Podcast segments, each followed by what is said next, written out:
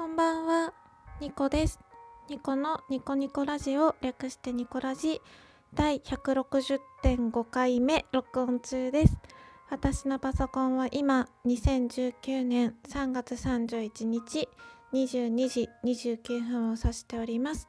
日曜日の夜、皆様いかがお過ごしでしょうか？明日から新しい生活が始まる方も多いと思います。入学式とか入社式とか、うん、あとまあ社会人になってても移動とかでね4月1日からっていうのは結構多いと思うので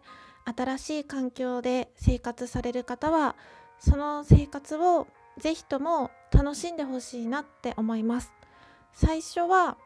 いろんなことが新しいから大変だと思うんですよね。うん。環境が変わるっていうのはやっぱり今までとは違うってことだから緊張したりうまくいかないこともあるかもしれません。けどそれは慣れてないからです。それ最初につまずいてもそれが1ヶ月2ヶ月3ヶ月って経てば新生活が当たり前の日常になればきっと楽しめると思いますしうん。その最初の生活の緊張感とか最初にしか味わえないものだと思うのでそれも含めて楽しんでほしいし楽しむ余裕がない方は毎日を元気に 睡眠と食事をちゃんととって暮らせれば暮らせれば、うん、暮らしたらいいのかなと 私は思います。冒頭のトークが長くなりましたがこのニコラジは私情緒不安定系トーカーのニコが日々つれづれなるままに思ったことを12分間つぶやいている独り言番組でございます。情緒が不安定なので番組内でのテンションの上がったり下がったりが激しいのですがもしよろしければ12分間最後までお付き合いいただけたら大変嬉しく思います。ということで前回とっても後半が中途半端になったのでその続きをお話しさせていただこうと思います。えっ、ー、と160回目はですね前半後半とトークを2個に分けて前編はほとんどお礼ですね。で後半は森雅子さんの会見についていろいろ思ったことをお話しさせていただきました。もしこの回から聞いた方がいらっしゃいましたらよかったら前,、えー、と前回の配信を聞いてみてください。で森雅子さんは60歳還暦を迎えるということで今後の人生を考えた時に、まあ、引退という決断をされたそうなんですけれども自分より年配の方でも年齢によって人生を考えるんだなっていうのを改めて会見を通して教えてもらったという話をさせていただいたんですよね。で私の中で森雅子さんの記者会見でとても印象的だったのがあの記者の方が引退のことを一番最初に告げたのはどなたですかって質問に対して母ですって答えたんですね。で森雅子さんは60代で森雅子さんのお母様は80代でご健在で今でも仲良く温泉旅行とかに行ったりするみたいなんですけど私は今30代でやっぱり年齢によって人生をいろいろ考えるんですね。うん、私30代になるとやっぱり親はもう60代だったりするんですよ。で今までずっと私にとって両親は元気だし若いというかそれがいついつだったのかないつかわかんないんですけどぐっと両親があ老けたなっていうふうに思う時があったんですよ。自分が30代になってから今までそんなこと考えもせずに私にとって父は父だし母は母だしずっと元気で威厳があって優しくてっていう思いがあったけど家今私は一人暮らしをしてて実家に住んでなくて久しぶりに会った時にあれ背中が小さくなったなとかなんか母も老けたなとか思った時があってであと何年一緒にいられるのかなって最近よく考えてたんですよね。うん、でも森昌子さんの会見を見た時に60歳になっても一緒に旅行に行ったりとかあの自分が人生の大きな決断をする時に一番最初に森昌子さんは母に告げたって言われてましたけどそういうふうに精神的に頼ってもいいんだなって思ったんですよ。今私は30代で60代の自分なんて想像がつかないんですね。ましてや両親が生きてるかどうかもわからないし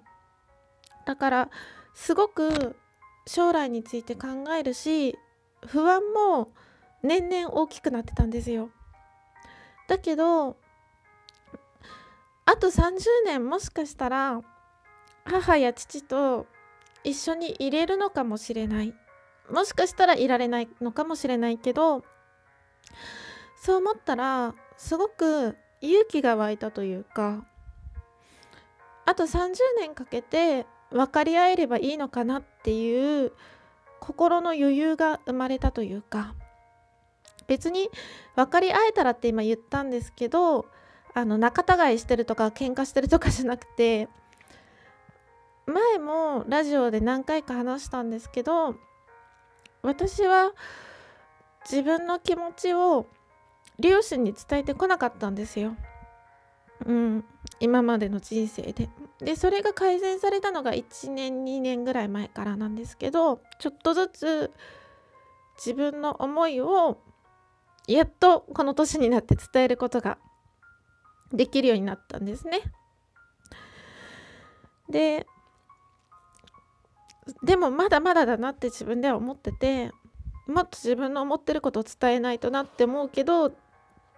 実際話そうとしたら足がすくんじゃったり声が震えたりして結局どうでもいい話をしたりして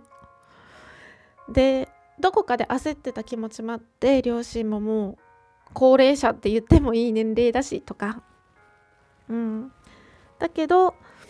森雅子さんの会見を見てまだ時間があるんだって思えたし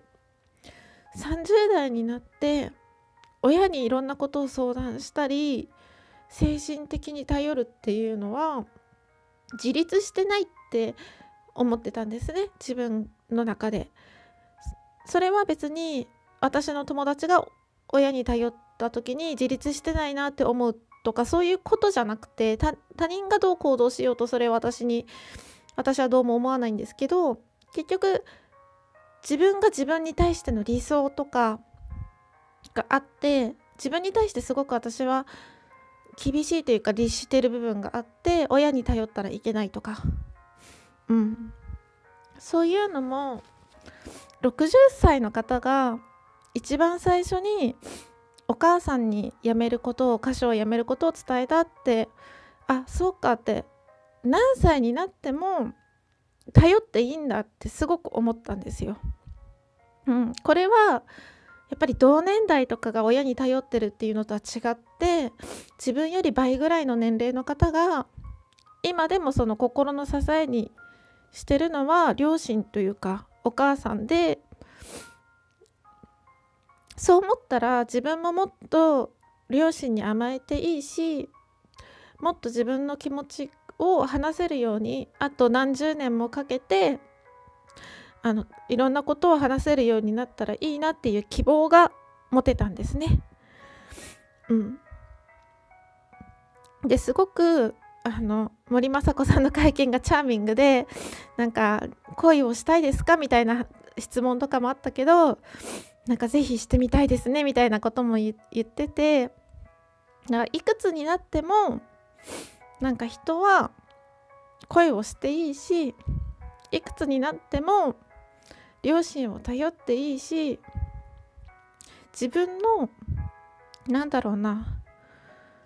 迷いとかなん、うん、不安とかがなくなると思ってたんですよね。年齢を重ねれば重ねるほどどんどん人生が積み重なって積み上がっていくから完成形に近づいていって迷いとか不安とか私はなくなるって思ってたけどそうじゃないんだなっていうのも会見を通してすごく思ったしけどそうやって不安やなんだろう迷いとかをなくさなくてもいいんだなっていう安心感にもつながったんですね。周りをもっと頼っていいんだって何歳になっても。うん。そういういろんなことを会見で森雅子さんの会見で思ってでやっぱり自分の